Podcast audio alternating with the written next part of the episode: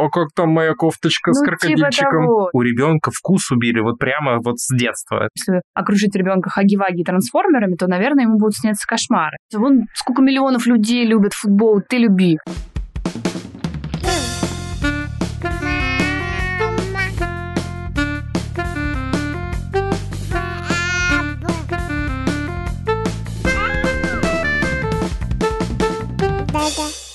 Всем привет! Это уже 6-й эпизод 2-го сезона подкаста «Твоя очередь», и здесь мы обсуждаем концепцию совместного активного родительства и задаем друг другу вопросы, которые уже давно бы стоило задать. Меня зовут Леша Тарандовский. А я Оля Тарандовская, и у нас есть сын Макс, ему 1,5 года, и кажется, как бы мы ни хотели, но мы уже начинаем навязывать ему свой вкус. Иногда осознанно, а иногда не очень осознанно. В этом выпуске мы расскажем свои истории и постараемся понять, как сохранить баланс между собственными желаниями и установками и желаниями малыша.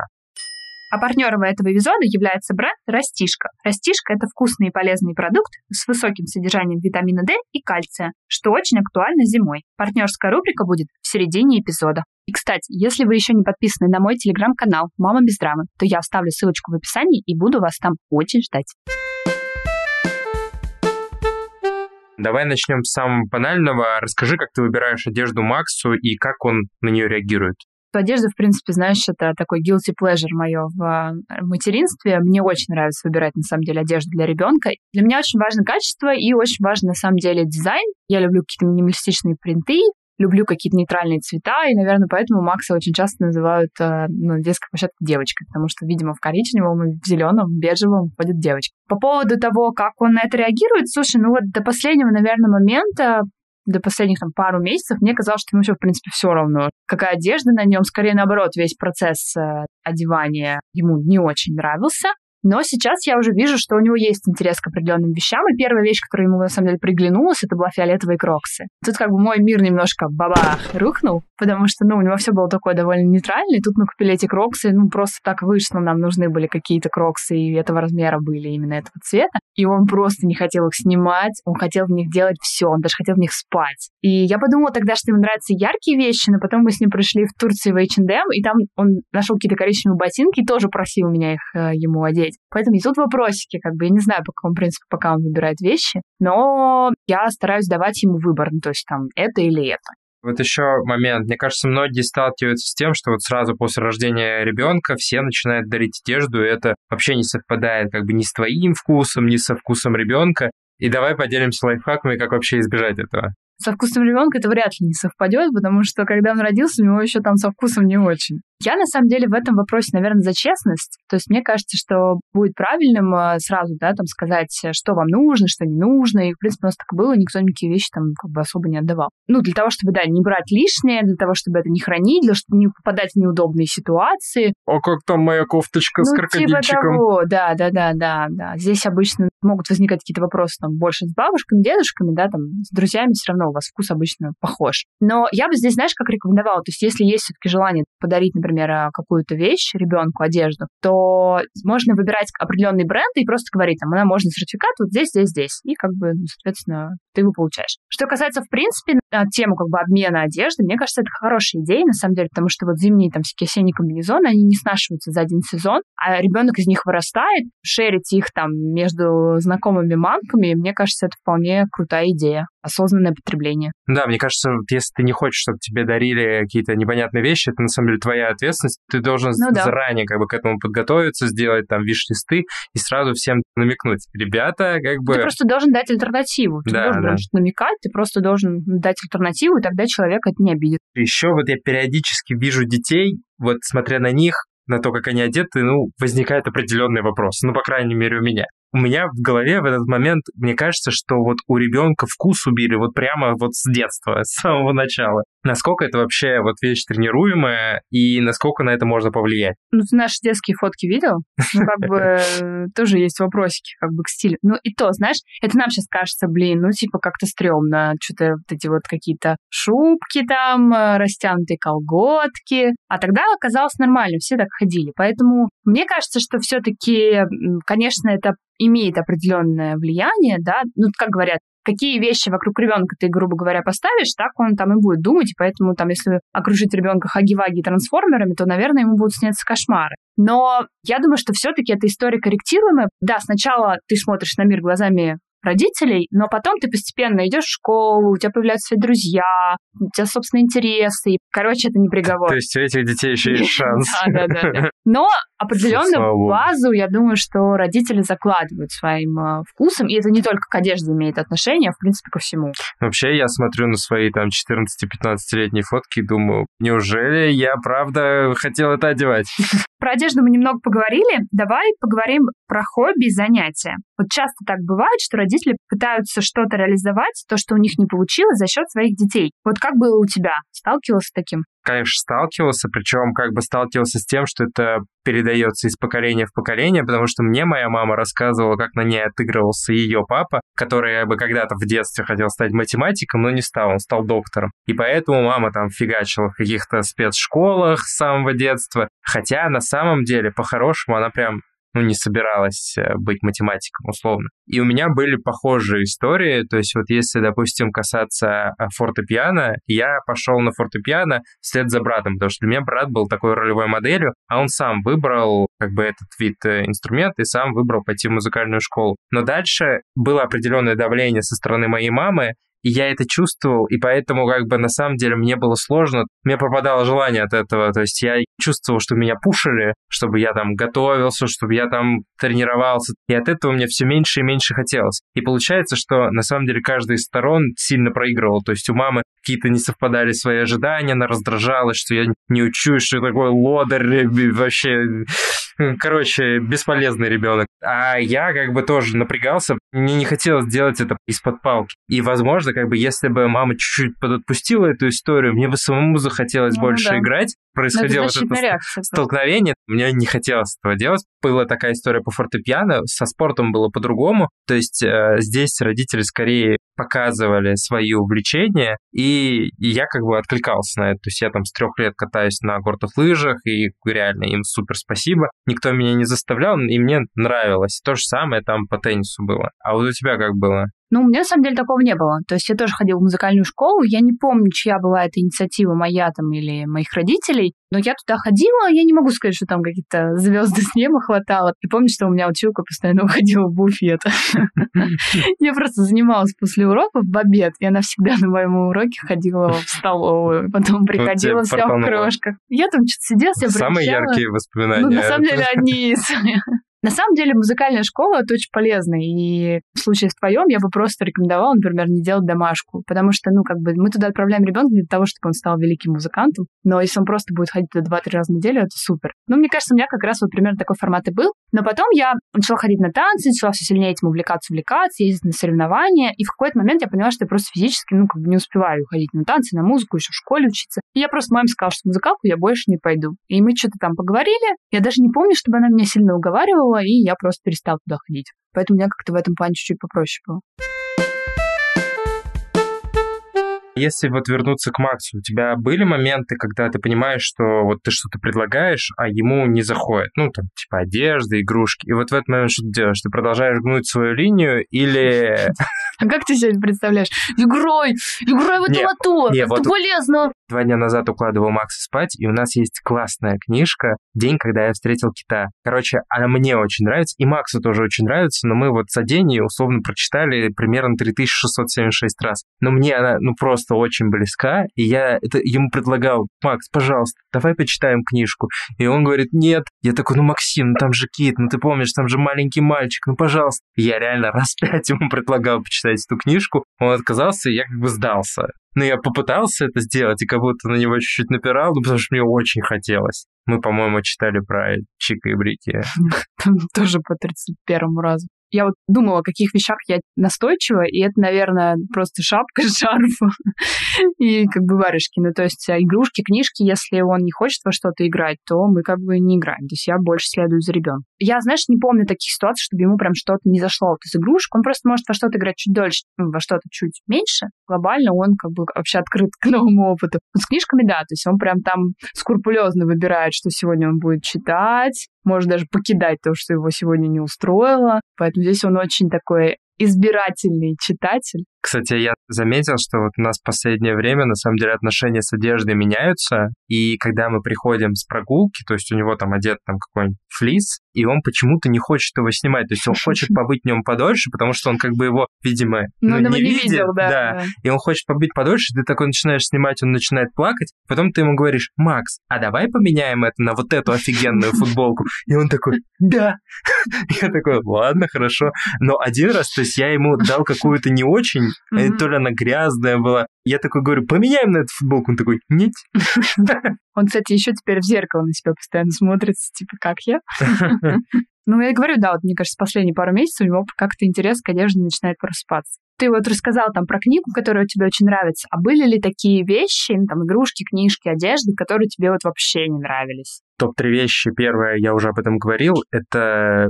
все русские народные сказки, мне вообще сложно понять. Мне не близки ни иллюстрации, ни текст. Ну, в общем, и периодически, если там ты находишься в какой-то другой комнате, то ты можешь слышать, что я читаю, и в определенный момент остановишься и говорю: господи, какая жесть. Это первое. Второе, это у Макса был какой-то боди с енотами, и они были какие-то ужасно нарисованы, не знаю, мне очень не нравились, их еще было много. Ему был ок, и он даже просил его одевать, но мне как бы... я с такой тяжелой душой это делал. И третье — это паильник, который у нас есть, типа паильник-термос. И он, короче, желтый, он нарисован какой-то мартышкой. Ну, то есть мне тоже вообще очень не нравится, и я изначально был против, чтобы его покупать, потому что он как бы, как мне кажется, выбивался из общей всей стилистики, но все-таки мы его купили, и Макс просто вообще был в абсолютном восторге от него. Вот, сейчас в восторге. Да, он даже им играет, что типа... Что мартышка гуляет по столу. Вот, мне очень не нравится, но что поделать. Я, на самом деле, выбираю все эти вещи, поэтому мне все очень нравится. Мы вместе с брендом «Растишка» решили обсудить важную тему собственных пищевых привычек, от которых стоило бы отказаться, и объясним, почему они очень легко становятся привычками ваших детей. Ну, мне кажется, первое, самое главное, от чего стоит отказаться, это гаджеты и телевизор. Ну, то есть, мне кажется, все сейчас знают, что нельзя кушать под фильмы, всякие игры, Инстаграм и даже книжку, вот, потому что так ты не чувствуешь там вкус еды, вообще не чувствуешь насыщения, и давать своим детям тоже планшет для того, чтобы они поели, но это такой путь, условно, в никуда. Поэтому я прям против этого. Второе — это заедать стресс там сладеньким или там тем, что вы любите. И здесь тоже это такой путь, ну, как бы, да, в моменте тебе, возможно, станет легче, но когда ты осознаешь последствия, ну, такой быстрый дофамин тоже, да, то есть сахар в крови скакнул, тебе полегчало, но глобально, конечно, это не решение проблемы. Причем самое удивительное для меня, на самом деле, что эта история муссируется в детских книжках, то есть всегда, когда там кто-то плачет, там кто-то сразу подлетает с шоколадкой или конфеткой, и как будто преподается, что так и нужно, что так тебя нужно вести не только к окружающим, но на самом деле и потом и к себе. Ты перенимаешь это на себя. Ну, если ты помнишь, в Айболит тоже всех шоколадкой лечил, как бы. Гоголем. А третье, наверное, я выделю завтрак, потому что очень много людей не завтракают, но на самом деле это супер важный прием пищи. Нужно не пропускать прием пищи, нужно завтракать, приучать к этому своих детей. Там обязательно должен быть белок. Я, наверное, выделю таких 3. Еще скажу, что, в принципе, очень много и позитивных, и негативных, да, пищевых привычек. И здесь важно, наверное, как и везде, опять начать с себя. Глупо ожидать, что ребенок будет есть много овощей, если ты сам, короче, к ним не притрагиваешься. Дети вот в еде точно наше зеркало, и ответственность за их пищевое поведение лежит на нас, на родителях. Поэтому к этой истории нужно относиться очень-очень аккуратно. Одну штуку добавлю, это вот история с кусочничеством. В определенный момент практически перешли грань с Максом. У него там кефир to go, мандарин to go, все, короче, to go. И мы в определенный момент поняли, что он просто как бы носится по квартире и постоянно жрет. Мы приняли, что мы едим только в стуле. В большинстве случаев так мы сейчас как бы этому придерживаемся, но у нас был момент, когда как бы мы реально чуть не перешли грань. Поэтому вот кажется, что это тоже та привычка, от которой стоит отказаться, потому что еще ты не осознаешь, на самом деле, сколько ты съедаешь за это время. А когда у тебя есть конкретное выделенное время, что, типа, там, допустим, после сна, там, в 4 ты садишься и, там, съедаешь творожок. У тебя это как-то откладывается, и ты понимаешь, на самом деле, сколько за день ты съедаешь. Ну, я хочу добавить, на самом деле, что если ребенок ходит и ест, это небезопасно. А мы хотим напомнить, что «Растишка» — это разнообразные молочные продукты в удобной упаковке для детей старше 3 лет из натуральных ингредиентов, которые можно давать каждый день. Давай немножко про будущее поговорим. Как бы ты хотел, какой бы у Макса был бы вкус, например, в музыке, в спорте и в фильмах? Ну, я сначала отвечу как хороший отец, а потом как плохой. Как хороший отец я бы хотел, чтобы у него был собственный вкус во всех этих историях, чтобы он сам выбирал. Вот. Как плохой отец у меня, конечно, есть какие-то внутренние желания. Если говорить про спорт, то мне, конечно, было бы очень круто, если бы он смог бы присоединиться к моим хобби. То есть, если бы там он любил не только смотреть, но и играть в футбол, если бы он любил играть в теннис, мы бы с ним вместе играли. Потому что это позволяет сближаться и позволяет поддерживать вот этот вот контакт, в том числе за счет этих хобби. То есть, мне было бы, конечно, очень круто, если ему не зайдет, естественно, не буду там... Я уйду из дома. Да. Я, естественно, буду его заставлять и говорить, пока ты как бы не научишься бить поворотом, ты отсюда не уйдешь. Вот. В смысле тебе не нравится? Вон сколько миллионов людей любят футбол, ты люби. Да, или там, допустим, для меня вот очень важно каждую зиму выезжать в горы. Я очень люблю кататься на горных лыжах и, в принципе, люблю всю вот эту вот горную атмосферу. И, конечно, если он там не будет кататься ни на борде, ни на горных лыжах, то нам будет сложнее, короче, выезжать в горы, и, ну, как бы мне будет от этого... Мы будем с ним в баре тусоваться. Мне будет от этого грустно. Что касается музыки, у меня, наверное, каких-то прям предпочтений нет. Я бы хотел, чтобы у него были разнообразные вкусы. Чтобы он был меломаном. Фактор 2. И чтобы он мог находить в разной музыке какие-то вещи, которые ему нравятся. И таким образом он как бы себя обогащал. И было бы круто, если бы он действительно слушал разные стили. По поводу фильмов у меня немного другой подход, то есть мне бы хотелось, чтобы он не смотрел фуфло. Ну, то есть фильмы — это для меня та вещь, в которую ты инвестируешь достаточно много времени и своего внимания, и я бы хотел, чтобы, если он смотрит хоррор, то это крутой хоррор, если он смотрит детектив, то это классный детектив, и если он понимает, что фильм отстой, чтобы он как бы не мучился и досматривал его до конца, а чтобы он в определенный момент мог принять решение, что больше я это не смотрю. И немножко затронул уже эту тему. Мне кажется, вот зачастую навязывание вкуса — это такой самый простой способ остаться на одной волне с ребенком, заставить любить то же самое, что любишь ты. Как планируешь в будущем принимать его интересы, чтобы знать, чем он увлекается? Важно давать выбор ребенку. Вот сейчас он уже вполне может выбрать. Он хочет одеть эту футболку или эту, прочитать эту книгу или эту, поиграть, порисовать, полепить, погулять. И я стараюсь этот выбор по возможности ему дать. Дальше, когда ребенок будет уже чуть старше, там после 3 лет у него будут появляться определенные интересы, то мне бы, конечно, хотелось эти интересы поддерживать и разделять. То есть следовать за ним и показывать ему. Вы изучали тему космоса, динозавров. Дальше скажу, наверное, про там, школу и подростковый возраст. И мне кажется, подросткам, в принципе, найти коннект можно через его увлечение. И здесь я скорее за то, чтобы слушать ту музыку, которую он слушает, там, позвать его на концерт его любимой группы, потому что вообще для подростка музыка — это отражение души. И вот самое плохое, что можно сделать в этот момент, это зайти и сказать, типа, выключи свое как бы фуфло.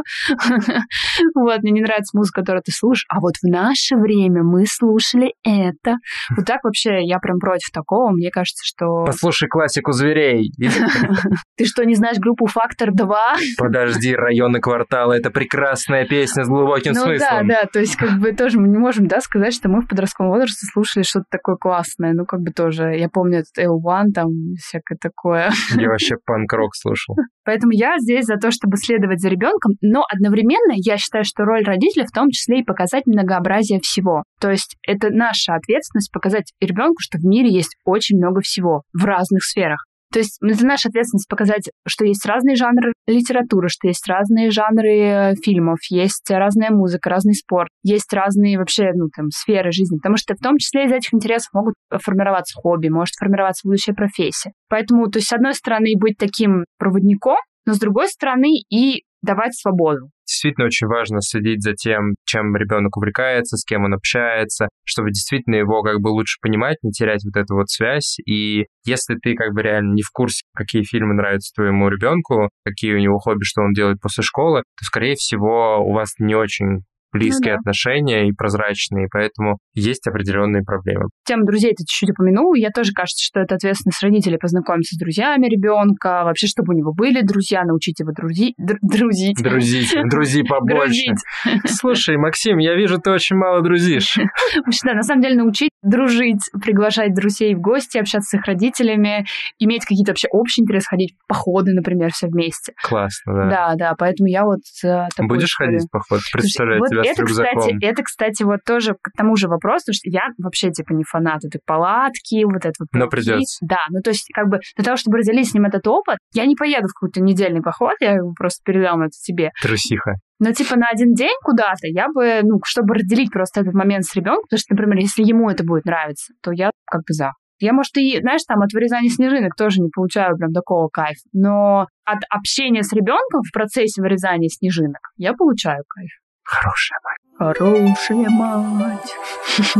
Мне кажется, на самом деле, очень интересный эпизод получился. На многими вещами задумалась. Они немножко там наперед, вот про друзей, да, там про увлечения, но на самом деле это начинается уже вот прям с самого начала. 1,5 года наш шарик был с трактором, а не с тем, что я хотела бы, наверное, увидеть на этом шарике.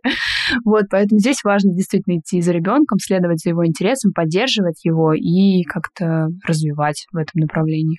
Аминь. Поэтому на 2 года будут разные модели тракторов. Ну да, еще вот день рождения мы как бы все сделали как бы по-своему. Слушай, ну 1 год у него объективно не было каких-то... Ну, ему животные окей были. Сейчас я бы уже, конечно, 2 год, мне кажется, здесь уже, да, нужно отталкиваться от интересов ребенка, и дальше это все сильнее и сильнее видно. Да, да. Поэтому мои взрослые подружки, если у вас нет детей, не приходите. Ладно, я шучу. Это был подкаст «Родители. Твоя очередь». Спасибо большое, что послушали наш 6-й эпизод 2-го сезона, где мы рассказали о том, как мы навязываем свой вкус детям, но очень стараемся этого не делать. Спасибо вам большое за оценки в Apple подкастах, за лайки в Яндекс.Музыке. Спасибо, что нас поддерживаете и рассказываете друзьям об этом выпуске, чтобы его послушало еще больше людей. Подписывайтесь на Олин телеграм-канал «Мама без драмы», чтобы посмотреть, какой у нее вкус и как она его навязывает Максиму. Всем пока-пока! Пока! Пока. Bye-bye.